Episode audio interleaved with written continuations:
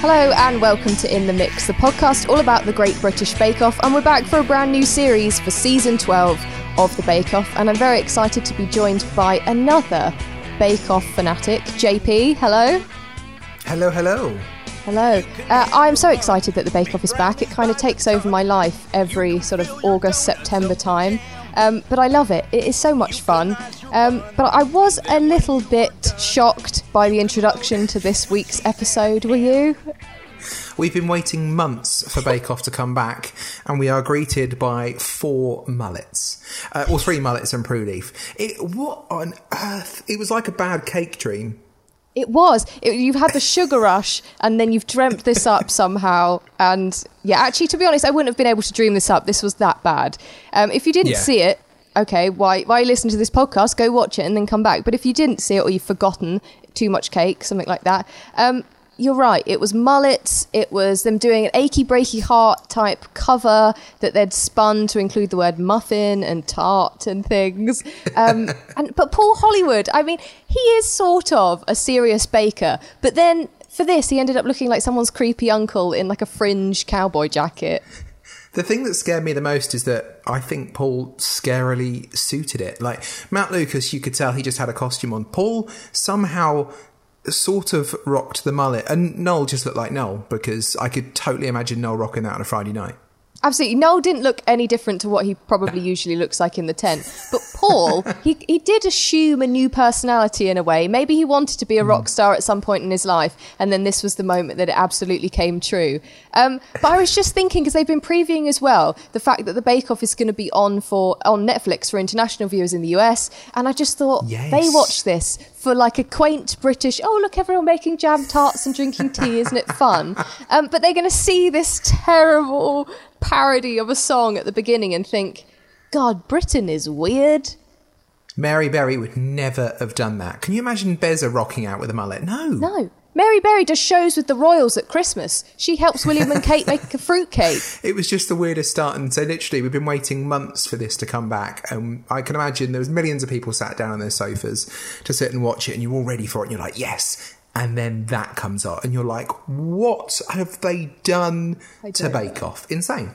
It was insane. And uh, what I couldn't work out was the song actually covered by Matt Lucas because it sounded like one of his "Thank You Baked Potato" songs that I'm not really interested in. Um, did it? Was it Matt Lucas singing? I think it might have been. I had the same thing. I because obviously Paul starts off, and I was like, "Nah, it can't be Paul Hollywood singing." Well, you know, surely he can't be singing that one. And then as sort of it went through, I was like, "Okay, the miming's pretty good." And then when Matt Lucas did his bit, I was like, "Oh no, that actually does sound a little bit like Matt Lucas." It's quite scary. It probably was, and it, it um, made me laugh because it reminded me of last year's opening for the first episode where we had Matt Lucas as Boris Johnson doing the whole um, sort of funny COVID press conference announcement sort of thing. Um, but yeah, this year's one was just strange. It was mad. Um, but other than that, I thought it was good to have it back. Noel's jumpers are back. Twitter went crazy over his sort of black and pink smiley face jumper this year. Everyone wants to know where you can buy it, but I've seen apparently it's sold out, so that's going to ah. disappoint a lot of fans. I thought it was quite tame for him, actually. It was. It was easing probably new viewers in. True, true. You don't want to scare them away in episode one. Although, and we'll talk about it later, I'm sure, when we meet the new bakers, uh, there was a sort of knitwear war going on between Noel and one of the bakers. Not not the dress that looked like the opposite, but someone else who I think has got potential for some zany Ooh. knitwear this year. Okay. I like it when they go on with zany outfits. I feel like you have to have a bit of a zany personality to go on the Bake Off in the first place. But outfits, Yeah. because of Noel, they're stepping their game up, which is good. You can't be bland on the Bake Off. Absolutely not. So we've got 12 new bakers this year. Um, they are all from a range of ages. The youngest is Freya at 19. She's a psychology student from North Yorkshire. And we've got uh, Maggie on the other end of the spectrum. She's 70, the oldest member of the Bake Off tent, uh, besides Prue. And um, she is from Dorset uh, and she's a retired midwife. Um, did you see any of the announcements about the people? Did you think, okay, I'm most looking forward to seeing that person in the tent before it aired? Yeah, so when the releases came out, I think it was a week ago, two weeks ago now, I had a look through, and it's that thing, isn't it? When they come out every year, you you don't get the personality of them. And by the end of the first episode, you you know who you're rooting for, and you know who you think is going to win, and this, that, and the other. But when they come to on the press release, you're like, Okay. Um, they are an interesting bunch this year. I thought Freya obviously is going to be interesting for the fact that she is um, vegan. So it's the first time, as, as you said before, you know, the first um, exclusively vegan baker that we've had, which I think is really interesting. And from the release as well, um, I want to say it was Chigs. I can't remember. Who's the one who has just learnt to bake, who is our lockdown baker? Yeah, that's Chigs.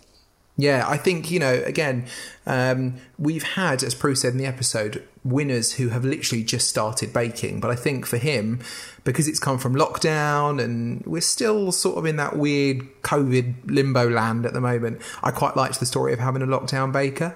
Um, looking through the other ones, Maggie, I didn't realise that she was essentially Prue too um, during the photos, but during the episode, that was explored a lot.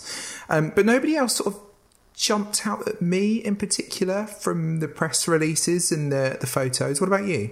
I think uh, you are just judging people on their appearance, really, which is odd when the press releases yeah. come out and the uh, social media begins to start. But um, I was really looking. I think it's because they're sort of the most different looking. Uh, Giuseppe, I thought with his uh, big curly hair, I was looking forward to seeing how he'd be in the tent. Um, Lizzie as well, she's got sort of uh, darker hair and then bright orange hair too, and she was wearing some zany outfits, so I thought, oh, she's going to be good. Um, mm. But hmm. yeah, the most of the uh, press and the talk before Bake Off was about Freya, because you're right, she is the first fully vegan baker that we've had, um, and she was doing dairy free in this one and everything, so yeah, interesting. I've had a few people uh, come up on Twitter and ask, you know, how are they accounting for the fact that maybe vegan takes take b- vegan bakes take longer than normal baking to actually prepare and achieve. So I don't know if she's had any like extra time as if you'd have in your uh, GCSE exams or something, but uh, who knows? Well, I was thinking about that, and um, I was thinking about other cooking shows as well, because obviously we've got a vegan baker here, and there are going to be things like this week's technical which aren't vegan, and there was some discussion around that on social media. And I was thinking about um, another cooking show that I love, which I watch, uh, Great British Menu. They do a fish course, and they've had chefs that have come through that are allergic to fish or shellfish or seafood. So. Um, yeah, it's really interesting in competitions and shows when people have sometimes just got to get on with it despite the fact they can't try and taste it. And that's one of the things that for Freya, as we go through, some of the bakes she's not going to be able to try and taste as as they go, particularly with the the technicals, which aren't always going to be vegan. So, I think that's an interesting dynamic and one thing that as we go through the year. Yeah, I, I, I don't know how they're going to manage that and how much they're going to reference it. Um, you know, maybe that's one of the things they'll keep quiet behind the scenes. Exactly. I guess, you know, she just wants to get on, crack on with baking, doesn't want to become, oh yeah, the token sort of vegan baker. She's already had, yeah. I think, abuse on social media, so we don't want it to be sort of a big deal. I know last year there was quite a bit of trolling and abuse later on in the final episodes of the Bake Off, so mm. maybe they'll just sort of remind us that she's doing a dairy free, but actually not focus on it every week that she's vegan, so she's going to adapt the cake this way. She's vegan.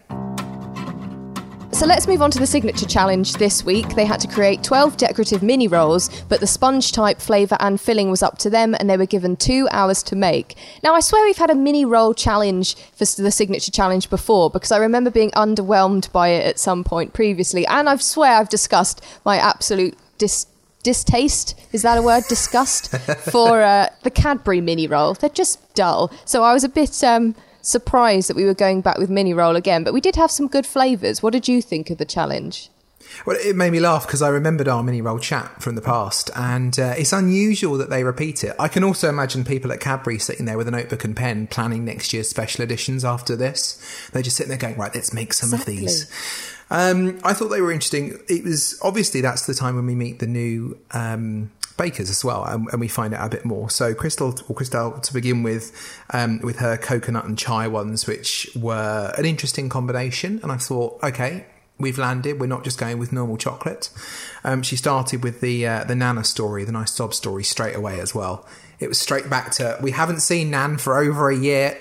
There it is. Yep. Yep, got to have a lot of Nan chat in Bake Off. There's so many like uh, bits, you know, anecdotes about nans. I think people tend to learn baking or they appreciate cakes because of their nans. Yeah, to be fair, probably the same for me as well, actually. So uh, I'd be going on there with my Nana story straight away. um, lots of Black Forest, lots, lots of Black Forest mini rolls, and I love this because not only do we have Black Forest mini rolls, but we have somebody from the Black Forest. Like they they are the expert, and they started with him. Jurgen, great, um, and the German Flintstones as well, but that I'm sure is for another discussion.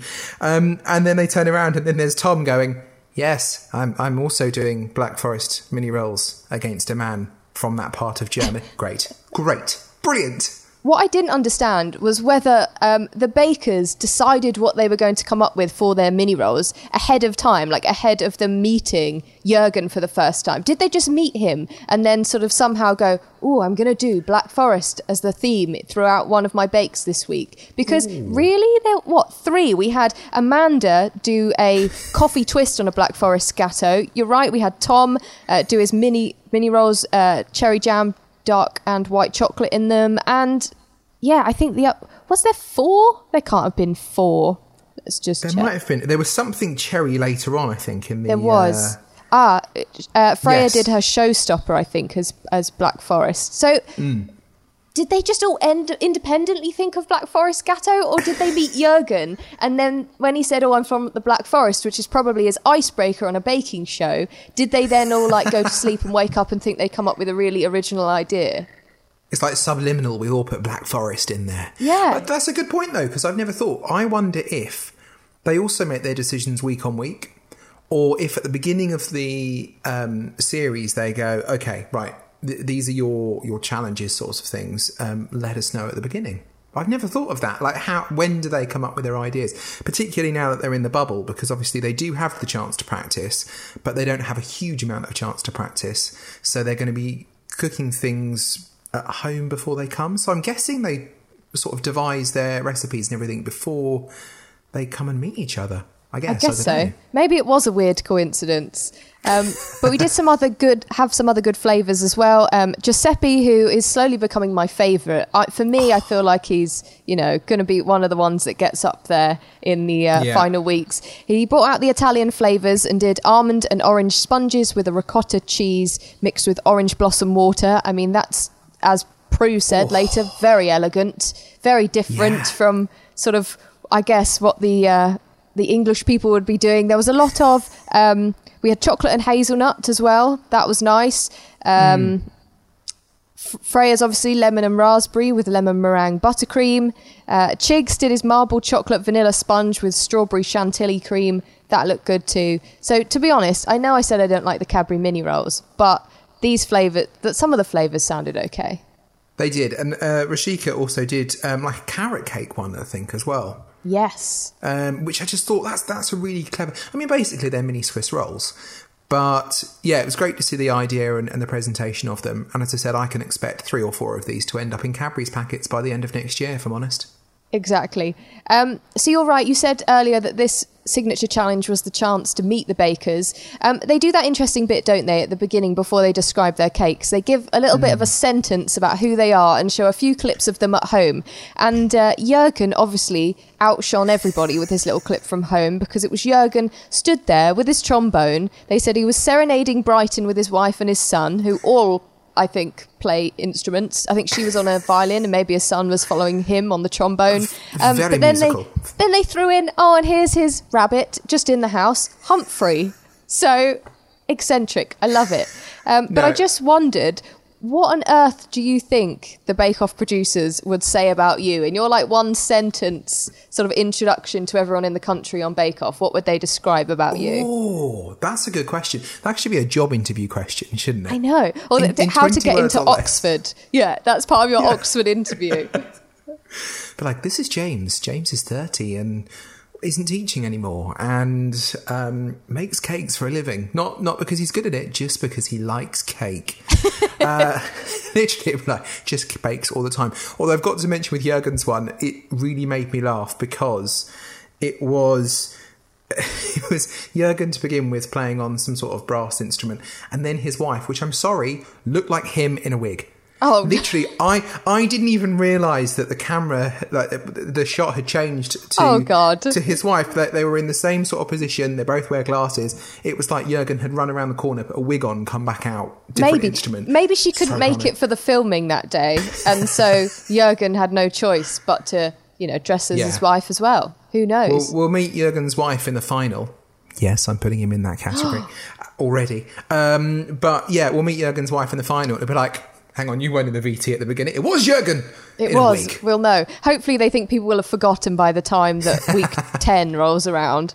Um, but Yeah. Paul did a weird thing with Jurgen because obviously he's from the Black Forest area. Um, why on earth did Paul, instead of giving him a critique, just say, You're from the area, you taste it? And Jurgen just was forced to eat some of his own bake and be like, Yeah, it tastes good, but I'm like, I'm on the show. Give me some feedback, please. Is this like budget cuts? Paul is only doing two out of every three. Yeah. Um, so he's just passing it back to the baker. I thought that was a really weird moment, but also there was part of me, despite the fact already I'd gone, I like Jurgen, I really wanted Paul just to turn around and go, no, it's awful. Um, after, after Jurgen going, uh, great. Yeah. Maybe he thinks that's just how we do the bake off over here. Maybe. Who knows? I haven't it seen was- the German bake off. I'd love to see German Bake Off. That would be good, Um, wouldn't it? But I think it was just a weird thing. It was if Paul sort of a he might have been nervous because Jurgen was probably he knew more about Black Forest than Paul did. So maybe he thought, oh, so I don't say anything ridiculous and get in the Daily Mail. Jurgen, you try it and tell me. Um, True. but yeah, it, it was very weird. It seemed a little bit. Uh, I want to say disrespectful, but that's going a bit far. That's that's sort of Daily Mail language. But it did seem a bit like you spent all this time baking, and I'm not going to bother to give you any of my feelings towards it. You try it. Yeah, yeah. Basically, he just went yes. Um, Prue was nice. Prue, Prue gave a couple of little bits of feedback, but yeah, Paul was just like, "Yes, well, well done, well done, Yeah. Jurgen, great." You did it. Well done. Um, and you also brought up the fact that Matt Lucas sang the Flintstones to him in German, which hilarious. That clip can just stay in my mind rent free forever. Um, That's it. But also, I want to know if Matt Lucas actually speaks German. Did he learn it for the show? And does Jurgen know what the Flintstones are? Because when Matt said, What did you think? He was very like, Yeah, it was all right. Yeah, haven't heard that for a while. And called it a text, Yeah. which I liked, as if it was like an academic text to study. So maybe Jurgen was just being just being very polite. Um, but yeah, I don't know. That was a weird moment. We'd had two Maybe- weird singing moments. He got carried away. Yes, um, maybe I don't know. Jurgen studied it for his German version of GCSE English. I, I don't know, but it was it was interesting because I did GCSE German, and so there were bits there, and I was like, well, okay, that, that that might translate to the Flintstones, sort of. Um, but yeah, it was it was like okay, okay, interesting. Very random. Very strange. Uh, Hmm. I, Matt might have uh, heard that a German contestant was coming on, so decided I'm going to say something in German, and for some reason found that online and ran with it. Just went, I'm going to do that. Wouldn't surprise me. In fact, I might need to go now at some point and go to YouTube and try and find the German version of the Flintstones and see if there is one. well, I, I am going to ask you to recite it next time on the episode, so we'll see. I'll get learning. I'll get learning. Um, so there are a few other interesting sort of moments that came up in the first signature challenge. We had George leaving his oven door open, which I loved. You know, the tent throws people Yeah. off. Um, Lizzie as well. Uh, Paul came up and said, "How come you're not, you know, further along?" And she said, "Well, I'm clearly just a slow person," which I loved. um, and then uh, Jairzeno. I don't know if I said his name right. Jairzeno, is that right? Josino, yeah. th- Do you know what? They, they kept saying it. Noel and uh, Matt were saying it differently throughout the episode. And I was sitting there going, was what? Who? I've got to say it on my podcast. Come on. Yeah, so Jairzeno used 20 passion fruits in his bake, which seemed like odd behaviour for me. Um, but it was Yeah. it was probably needed, but it seemed too many passion fruits. It did, and it made him look boring because they literally went, and here's Jairzeno. He's zany. He's got twenty passion fruits, and then they went around, and it was sort of like Jairzeno in his his VT. You know, he's a head of finance. He's fifty one. He lives in London, and it's like right, okay, that that's very different from lots of passion fruits to head of finance.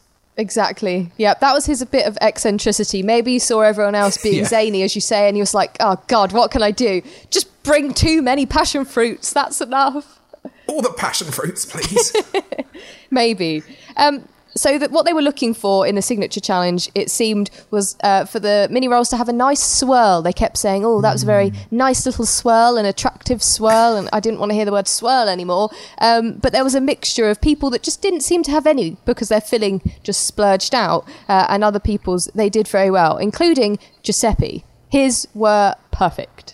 They looked incredible, didn't they? And it's funny because when they do the, I always like the bit with the challenge. You get the sort of the slow introductions, and then they start editing quickly, and it's like, oh, the tension's building, and they're literally going from like a brick that looks like someone's just covered it in chocolate to something that's melting to something that looks absolutely atrocious to Giuseppe's, which look like you've bought them from some sort of you know Michelin star bakery sort of. They, they looked amazing. They look so good. But then, unfortunately, if you compare those to the chocolate and hazelnut mini rolls from George, um, who had made them, and I think they were still quite warm when he put the filling in, so they sort of flattened, and they, they did just look like blobs on a tray, unfortunately. Um, and I think Prue and Paul said they looked like pudding, not cake. Yeah, it was. I mean, if you're going to start your bake with, oh, I forgot to close the oven door.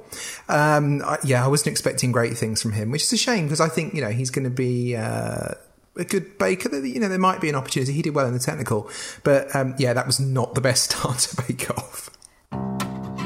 Um, let's move on to the technical because this week, again, a few people online were up in arms about the randomness of this choice. Uh, Prue set it, and she likes to go for a sort of an old fashioned type bake. In this one, it seems we had Sussex pond puddings last year, oh, and no one knew what they were. Oh, oh, You're not over the pond puddings. It's the soggy pudding with a lemon inside it. Literally, you sort of open it up, lemon. and it's like. Yeah, disgusting. Yeah, it's like some sort of operation. How did you know? but anyway, Prue set uh, the challenge of a malt loaf, and they had to make homemade butter, and they were given two hours. Now they made a joke saying that only under 35s eat malt loaf, and I'm going to be honest, malt loaf. What on earth is it? And I have never bought it in my life. Are you a fan of it? Have you not? Now, see, I'm I'm closer to 35 than you. I think I don't remember. But, I am nowhere um, near 35. Thank you. Great. I mean, neither am I either but you're further away from 35 than I am. Um, yeah, no, I quite like Malt Loaf, to be fair. And all of the range that uh, the only the only company in the world that actually make malt loaf as well. Um, there was a certain tweet which I don't know which you're going to discuss later on that you put on Twitter yesterday um, about the, the first two challenges. But yeah. yeah. literally, whenever you have malt loaf, it is only that company that make malt loaf. I'm pretty sure.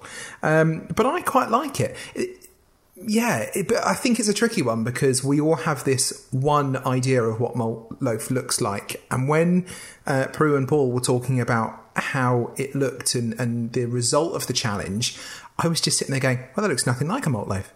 Nothing like it. You know, the one that I get in a packet that's mass produced and is 79p in all available supermarkets. Um, yeah, so it looked very different, but they sort of zhuzhed it up a bit here. But you had no idea what it was. Well, I, I mean, I'm thinking it's a fruit cake, but when they said malt loaf and it's cake week, I was a bit confused because I was assuming mm. it's hmm. going to be some sort of like seeded brown loaf, like a, a bread. Ah. Um, but it's one of those odd things, you know, when people say banana bread, but really they mean like banana cake, but they say bread to make themselves feel better. Um, yeah. It, it's like that. It's just a fruit sort of cake that's in a loaf tin, is I guess where loaf comes from. Um, and yeah, and then you put butter on it as well. So it's, it's not something it's I'd one. buy. Yeah, it's well, it's so it's it's the malt extract in it, which is don't get confused and put yeast extract in there. You don't want a marmite cake. Um, but yeah, so it's this sort of malty uh, extract that goes in there with treacle and stuff that makes it. But um, yeah, no, I quite like it. But you're right. I don't think many people under 30, thank you, I'm bringing that down to my age, uh, will know what malt loaf is. So it was quite a tricky one. And of course, I thought, interestingly, the fact they're getting them to make butter, which we've had before on Bake Off, but in the very first signature with our very first exclusively vegan baker, make butter. That's an interesting point. I didn't really think about that because they said homemade butter, but then it was completely glossed over. Like, yeah, they, I think they just said homemade butter so Paul and Prue had something to wipe onto the malt loaf to eat because yeah. they didn't say, oh, lovely butter or oh, that was nice. They just kind of ignored the butter and concentrated on the malt loaf. Yeah, I, I always forget how easy it is. I mean, don't get me wrong, I don't sit there and make butter, but whenever they say, you know, just put double cream in a in a KitchenAid until it's butter, basically. Then squeeze it through some cheesecloth. Um, yeah, it's really easy to make, but I just thought that was really strange. So the first episode with a vegan baker, let's make butter. I know that is odd. That is very odd. Maybe she just sort of came in and told them while after everything was decided. Oh, by the way, I'm vegan now. Um, sorry Yeah. about that. Oh, well, then we're going to have to keep the challenges. Oh, great. Yeah, so we'll have to keep that one. But to be fair, she did really well, and I think that goes in her favour. The fact she did brilliantly in in a technical because those could be the ones that are tricky for her. Exactly. So, did you think that malt loaf itself was a good challenge? Because actually, they all looked pretty similar. So, for like the untrained eye, looking at the technical challenge, yes, it was like a brown loaf cake with some caramelized or crystallized rather uh, peel on the top. So, the decoration of the peel on the top differed between bakers, but that was the only thing really. And then we were looking out to see whether there was good distribution of the fruit inside.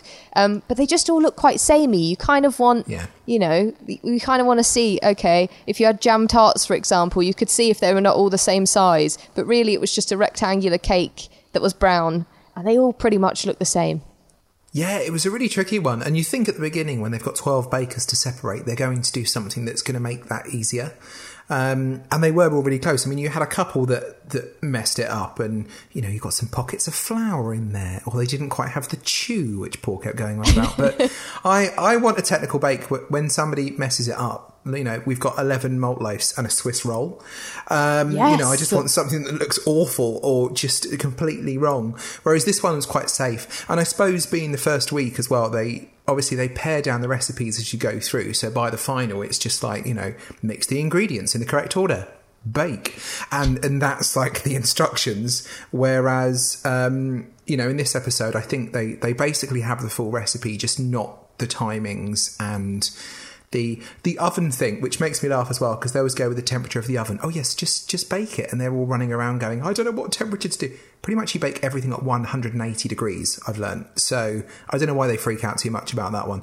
But um, yeah, I think this week's one was quite easy, and you could tell that from the fact you have 12 malt loaves, which even the worst one, I'd, I'd still give a go.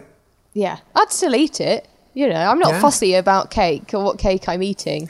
Um, but yeah, I think it was Chigs, wasn't it?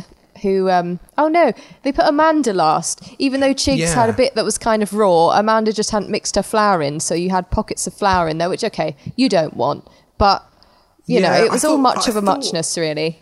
Yeah, I thought that was a bit weird. I, I sort of thought they should have been the other way around because, um, to be fair, pockets of flour are not very nice. But Chigs had some of those as well. And literally, when Paul cut it open, he just stuck his finger and went, "Well, that's raw." And it's like, "Well, well done." it's Yeah. like you know, that that's what I want. But again, that was a really bad version. And yeah, one of the corners sort of you could stick your finger into, but it wasn't drastic. No. Um, but yeah, Amanda and Chigs towards the bottom, and Giuseppe as well, who's again his wasn't that bad. There were just a couple of, of little bits, I think, of um, of flour in there again, which stopped him from doing um, that well. But yeah, I, I, I thought they all did really, really well. Yeah, I thought it was okay. And Maggie, she seemed completely thrilled that she got first place in the technical challenge. She, I think she was having a little cry in the VT afterwards, which I was quite sweet. I know. Prue I- too got it. Prue too. Uh, what do you think of this whole joke about Prue and Maggie looking similar? Maggie, I wonder from her perspective, she probably likes it because it means she's getting some like airtime on the show, um, and people are going to remember her. But she's actually significantly younger than Prue. Prue is in her eighties, and Maggie, I think, is seventy-one. Um, she is, yeah, yeah. seventy. and so, Yeah. um, Prue seemed very annoyed. You could tell there was a few like jabs in the ribs to uh, Paul this week, talking about Yeah. false teeth or something. He's he is overstepping the boundary with Prue there, um, but she didn't seem thrilled by those jokes. She didn't, and I, I, I apologise to uh, Dame Prue. Uh, she's not a dame yet; she should be. Yeah. But um, you know, I, I, yeah, you could see that it was it was getting to her a little bit, and I wonder how much this will go through the series, and um, if she is going to turn and you know pull a wooden spoon on on poor Hollywood or something like that and hit somebody fully. But um, I quite enjoyed it. I thought it was good when they they took Prue's glasses and put them on Maggie. I was like, that's brilliant. Um, Yeah, I think it's it's just you know a little bit of light-hearted fun, but I completely I got the same as you. I was like, oh, she's getting a little bit aggy about this. Yeah. This this could be interesting. Oh, this girl, and she was she literally she was like, I want to like vote Maggie out so that I don't have this anymore. I was like, right, but she, she was one of the best. Pro- yeah, but I don't like the joke. Get her out. you Yeah, know. she made It's your malt loaf Prue. No one else knew what a malt loaf was Yeah. but Maggie, but now you want to vote her out because unfortunately she has the same hair colour as you and possibly talks quite similar. Um, but yeah, I loved it that Prue said she wanted to vote her out. That excellent. I love that and, about Prue. And you're right, Ma- Maggie. I think would not be out of place upstairs in Downton Abbey as well. I've been watching a lot of Downton Abbey, and literally Yes. it's just like, oh, oh yeah, it's very, very uh, rather. And she is double um, 35 in age, hence why she absolutely aced the the malt loaf. Exactly. 35 is the age where everybody starts getting a hankering for malt loaf, apparently. So. the showstoppers are always the best. They're always the most interesting. But this Oh, yeah. week we had a anti-gravity, gravity-defying showstopper. Um, so all of the bakers, they must have had a lot of time to do this because Amanda said she made her showstopper four times. So there was obviously a lot of planning. Um, Oh, but yeah. they all created some ridiculously good gravity defying bakes. So it, it sort of seemed like you needed an extra accompaniment to sort of hang over the top of the cake, connected by like a dowel covered with Rice Krispies. Rice Krispies seemed to save the day in this challenge. Everyone Oh, yeah, was like, like- Rice Krispie time, and uh, yeah, and they were they were all helping sort of keep everything safe. Um, there were some varying skill levels I think you could really see on this. People whose imagination went wild. Giuseppe again, his engineering background came out. His cake looked so professional. And then you saw some other people's like poor Tom who didn't even decide to make anything gravity defying. I know. And you really saw the difference between who was going to be a, a really good contender in the Bake Off and then some people who really need to up their creativity. Um, but did any Yeah. did any stand out for you for good or bad reasons? Uh, well, Tom's, I mean, literally, from that point, it made me laugh because he said right at the very beginning when he was first introduced with, with Noel, just pull the VT, he went, um, you know, oh, yeah, I'm enjoying my first week. It's great because when I'm voted out in week one, yada, yada. And then when that happens, you go, oh, come on, like that, that's, that's a ridiculous mistake to make. You think, you know, is this one of those, you know, literary devices where foreboding we knew he was going to go? Uh, not saying he did, just saying he predicted it. Um, but yeah, literally, whereas the others all looked quite spectacular on the way to the table, obviously one of them um, broke at the Gingham altar. Um, his just looked like a wonky cake. Like he just had a cake challenge and had messed it up, really, which was a real shame. Um, I thought Giuseppe's Jack and the Beanstalk cake was incredible and looked amazing. Um, Jurgen's one as well. The it made me laugh. So he made this beautiful um, sort of book at the bottom, and then this lamp. And um, when he declared that he had put his spanners through the dishwasher, I was like, "Well done, Jurgen! You know, taking this seriously. You know, food standards and hygiene." They didn't even try the lamp. So the bit that he'd sat there and painstakingly made with nuts and bolts and nuts in the cake and all that sort of they didn't even try the lamp cake. They just had a bit of the book, and Paul went, "Oh, is that made out of cake too?" He went, "Yeah." He went, "Great, well, well done." Try, That try the weird. lamp. Yeah, why why didn't they do that? That was a bit odd. Again, what has Paul got against trying Jurgen's cake? Has Paul has Paul watched him do something unsanitary in there that he's like, oh, actually, I'm not going to try that one? Did he see him like scratch his ear and then mix a sponge or something? Because Paul did not want to try that top top, top lamp. Maybe because it had sort of the structure in there, you know, all the plates and everything screwed in. Maybe he didn't want to get the knife in there. But again, he didn't even eat the uh, Black Forest Gateau mini rolls at the beginning. So No. what on earth is Paul's problem? We're going to have to see if this continues into next week. I think Um, we need to tweet Paul. We do. Okay, We'll we'll, we'll tweet him. Yeah. Did you like any from the the cakes for this week? Because they were they, they looked brilliant, didn't they? They all look so good. I think, um, well, Amanda's, hers was brilliant looking. It was a wave with dolphins coming out of. She was inspired by a trip to Florida that she went on, and she did a lemon and elderflower sponge. And Prue and Paul said it was beautifully done. I thought it hmm. looked amazing. But again, Yeah. they said that is it technically a gravity defying bake because the bit that was gravity defying was those you know, useful Rice Krispies again, being the wave. So technically, it wasn't the cake that was gravity defying; it was the Rice Krispies. But it looked really good. Um, so I Yeah. liked hers. Um, who else have we got? Obviously, Giuseppe. He's my favourite. If you haven't been able to guess so far. um, Jairzeno, I really enjoy the sound of his flavour combinations. I think maybe his execution isn't great. You probably Yeah. wouldn't buy that one at a store, but he had guava, lime, chili, um, and he made Swiss rolls for this cake as well, sort of inside. So it was a chili and lime sponge, and I just. I really wanted to try it. It sounded amazing. Um, but they did say that they expected something a little bit different to what he presented, and I think we all did. Um, but I did love the sound of his flavour combinations. Yeah, Um, it's that typical thing, have? isn't it? You get the sort of the flavour versus the look of it, and you think some people just hit the flavour, and um, yeah, you just think it's going to be brilliant, and then yeah, you have those that that just you know look fantastic and don't taste very good. Exactly. Someone who did very well, actually, I was really impressed by their showstopper was Crystelle. She made a whole bouquet of flowers um, with cinnamon sponged, again with the puffed rice. I don't. I hate the phrase puffed rice. I know. Are we saying that because they don't want to say Rice Krispies because it's like Hoover and you know Yeah, Um, I hadn't thought of that actually. That's a good puffed point. rice. Uh, but anyway, rice. and so she dedicated her big bouquet of flowers, which did defy gravity because it was huge. She dedicated it to Hmm. her auntie, who um, did a lot of flower arranging apparently back in the day. And Prue and Paul said it was absolutely beautiful, and the decorations were ridiculously good. They were so good. They were good, and I think although were they individual cakes or were they just icing flowers? I'm trying to remember now. I definitely remember her doing ice, just icing flowers. There was a shot of her saying Yeah. that she was just doing all of her icing, but maybe there was individual cakes under there. But Maybe because there, there wasn't a huge amount of cake for hers, I thought, but it looked amazing. And she, I think, could be one of those that could be a bit of a dark horse because with so. her chai and coconut uh, mini rolls at the beginning and the bouquet, she didn't do too well in the technical. But um, yeah, she's got she's got a good eye for these things and a good uh, imagination. She could be quite good, I reckon. One of the things that I wanted to bring up is uh, a bit of cynicism, obviously, because we had mini rolls, okay, Cadbury's mini rolls, uh, but we did the, uh, is it Soreen? I always say Serene. You can, you can tell I don't Yeah. buy it. Soreen, which I was corrected on. Uh, my nan's name was Doreen, so it was obviously Soreen. Ah, So, sorry, uh. Yeah. Soreen, like Doreen. Um, they are, as you say, the only malt loaf brand I have ever heard of, and I have never bought one in my life, and I don't know anyone that does besides you now.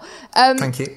But uh, they advertised in the ad break just after after the technical challenge, and so the cynical part of me thinks, did they make some of the technical challenge? Have they made some of the Bake Off into branded content? They're ready for sales teams at Channel Four to be able to sell advertising, you know, for in the ad breaks. Is that is that why they picked malt loaf? Do you think, or is it because Prue really likes the old fashioned things and just went with it? Was it a coincidence? She's never made it in her life um, before this month. That's a good point. See, I wonder how lost that is on people though, because I, I'll be honest, in the last three, four series, I've never seen an ad break of Bake Off. So it starts at eight o'clock. We don't start watching it until a good sort of 8.20, 8.25, so that we can fast forward through the the ad breaks. Um, because it's quite a long, because it's an hour and a half nearly, isn't it? They've So- made it longer this year. I swear, it's usually an hour and fifteen, and now it's an hour and a half. They've got all the ad breaks in there.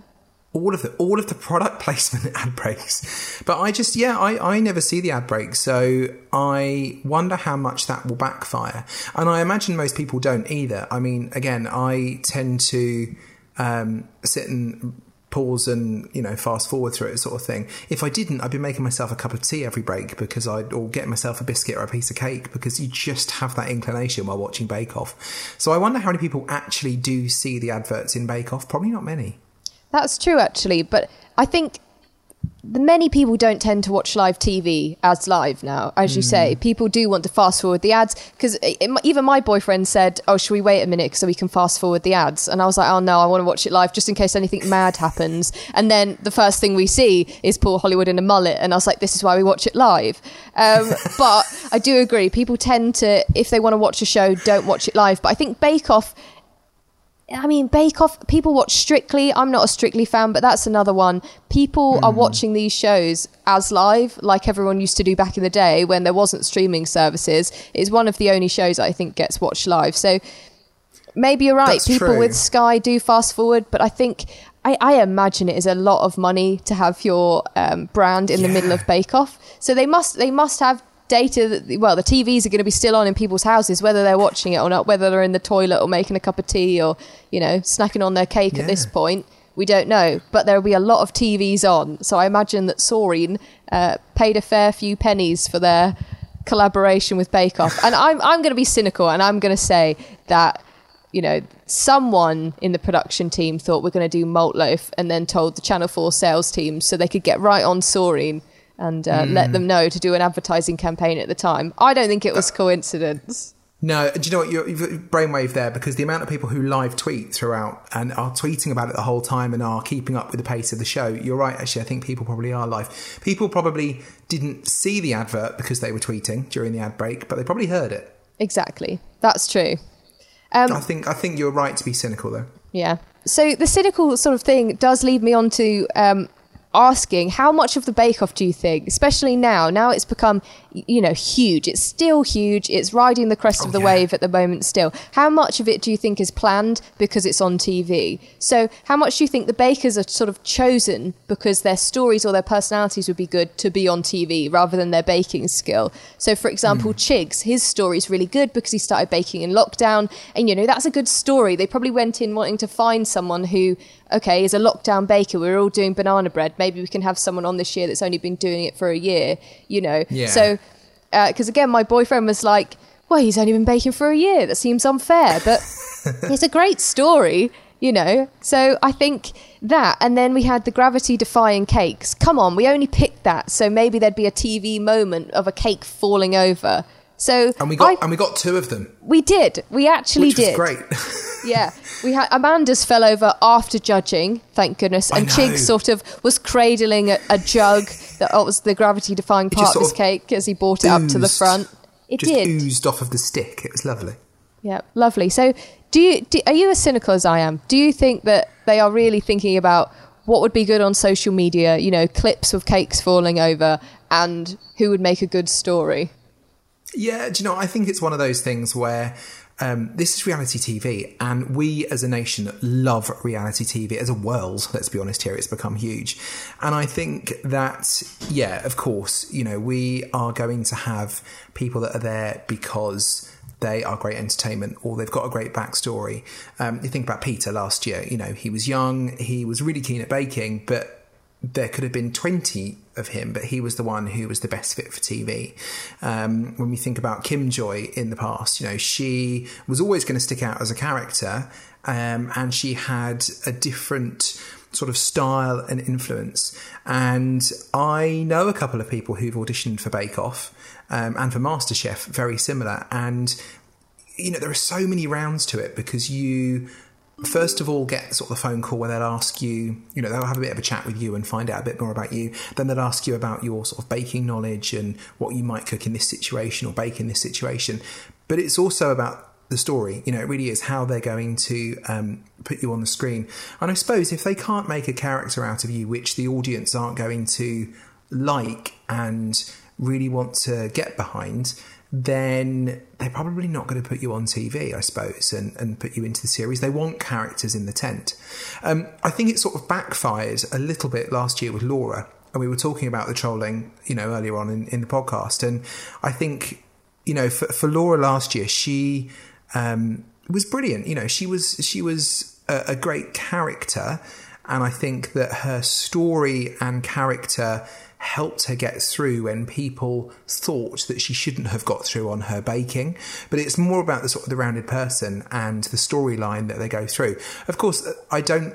I don't think they fix it, and that's always the big thing that we'll get every year. And I can guarantee by the end of October we'll have people shouting "fix" because somebody's you know um, done something and they don't agree, and we get that every year. But I think yeah, they definitely are very well. They, you know they have ca- casting directors who are going to be very clever about who they put into the tent.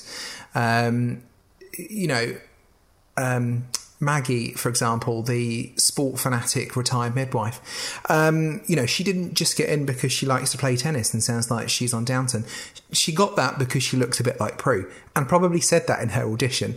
Um, yeah, I again, there's, there's, there's the cynical part of me, but I'm glad that they do that because if you had the opening introduction VT for somebody who you know, like me, was sitting at a desk right now, um, it probably wouldn't make it the most interesting. You know, we think about Jan back in the day in her lab, or Giuseppe this year in his lab. You know, it it just gives you an idea of that character straight away and and that person. And I think that's one of the things that I love about Bake Off. At the end of today's episode, I felt sorry for the person who was voted out. I felt really happy for the person who um, was Star Baker, and I knew all of their names by the end of the first episode because they they all had something about them which reminded me. And when they came up on the screen, I mean, they have their little name tags, but you you, you already sort of get that sense of the character. I know the people who I want to win, and I think everybody does. So it's very clever how they put that together.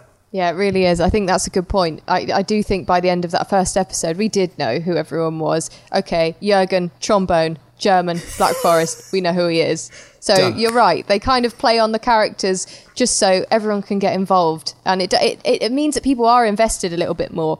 Um, So, did you think that Tom this week, Tom was the one to leave? Unfortunately, do you think he was the right person to go? Um, I'm not hundred percent sure with this week, and again, I think it's tricky because in the first episode you've you've got twelve of them, and it could be for anything. Um, I think that when it come when it came to the decision, he didn't do amazingly well in the signature. He was top half in the technical, only just. He was sort of midway in technical. I, I think it was just that big element of he he sort of missed the brief, um, but it was disappointing in a way. You know, we had Chigs whose cup sort of oozed off of the stick. He came eleventh in the technical, and his signature bake wasn't great at the beginning as well. So I think he could have been a contender for that one. Amanda, obviously, she didn't start amazingly well. Her showstopper was, I thought, great, and I thought actually the anti gravity convinced me, so I, I was happy with that one. I suppose it, you know probably there was a coin flipped or a you know straw drawn at the Yeah. back because I, I think it was quite tricky. It was quite close at the bottom this It week. was. What It was difficult. Yeah, the first week I guess is always difficult because they spend the entire episode introducing the bakers to us. You know, right up until the end of the last minute, they're still telling us what their showstopper is going to be because there's so many people. Um, so Yeah. Tom, I thought Tom was good. I- again, he was a great character. He's from Maidstone in Kent. Go Kent, and uh, he runs a model railway business. So, I mean, what a great guy! I wanted to hear more about him. Um, but he shot himself in the foot really during the showstopper challenge. He went in sort of uh, a point behind because when they the judges were discussing with him, he sort of said, "Oh, uh, it might not be anti gravity. It just has a substantial lean to it." You know, so he's already said, "Look, I haven't followed the brief," which I think is the real reason that Tom was chosen Yeah. in the end because he didn't even give the anti gravity a go. Um, His uh, mini rolls, um, thinking back, uh, they said they were not much of a mini roll. Um, there wasn't much cherry, bit sort of indifferent about them really. Um, and then in the technical challenge, I can't really remember where he came, but I guess he didn't really Uh, stand fifth. out. Fifth. Oh, well, there we go. In, in the middle, still high up there, but you know, in the middle. But I do think it came down to the fact that he didn't actually give the anti gravity thing a go.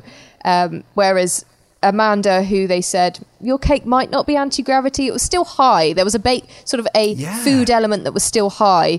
Um, but yeah, Tom, I'm sorry to see him go, but Hmm. he, he he didn't even give the last one a go. Really, um, it was just a, a leaning cake. It was a wonky cake. It wasn't gravity defying. It was a wonky cake. Yeah. It was just a little bit wonky. No, I agree. I think there's a few that could have been. Um, I felt sorry to see him go, but I wasn't surprised, and neither was he. And he predicted it at the beginning of the show. He did. Yeah, I know. You should think that people will have learnt by now. Don't say, "Oh, I think I'm going out in week one," because you are going out in week one. Stop doing it. Yeah, you jinxed it. Well done. Yeah. Um, so Jurgen, you have a love of Jurgen. I can tell. He was Star Baker this week. You've already predicted that he's going to be in the final. I do. So I have a final four, and he's in it. Okay. Um, and yeah, no, I think his was was really good this week. But again, I think it could have gone for a few of them. Probably the people that I've got in my final four. I think there were four who who could have taken it this week. So again, it's one of those ones of um, you know how do they decide who it's going to be?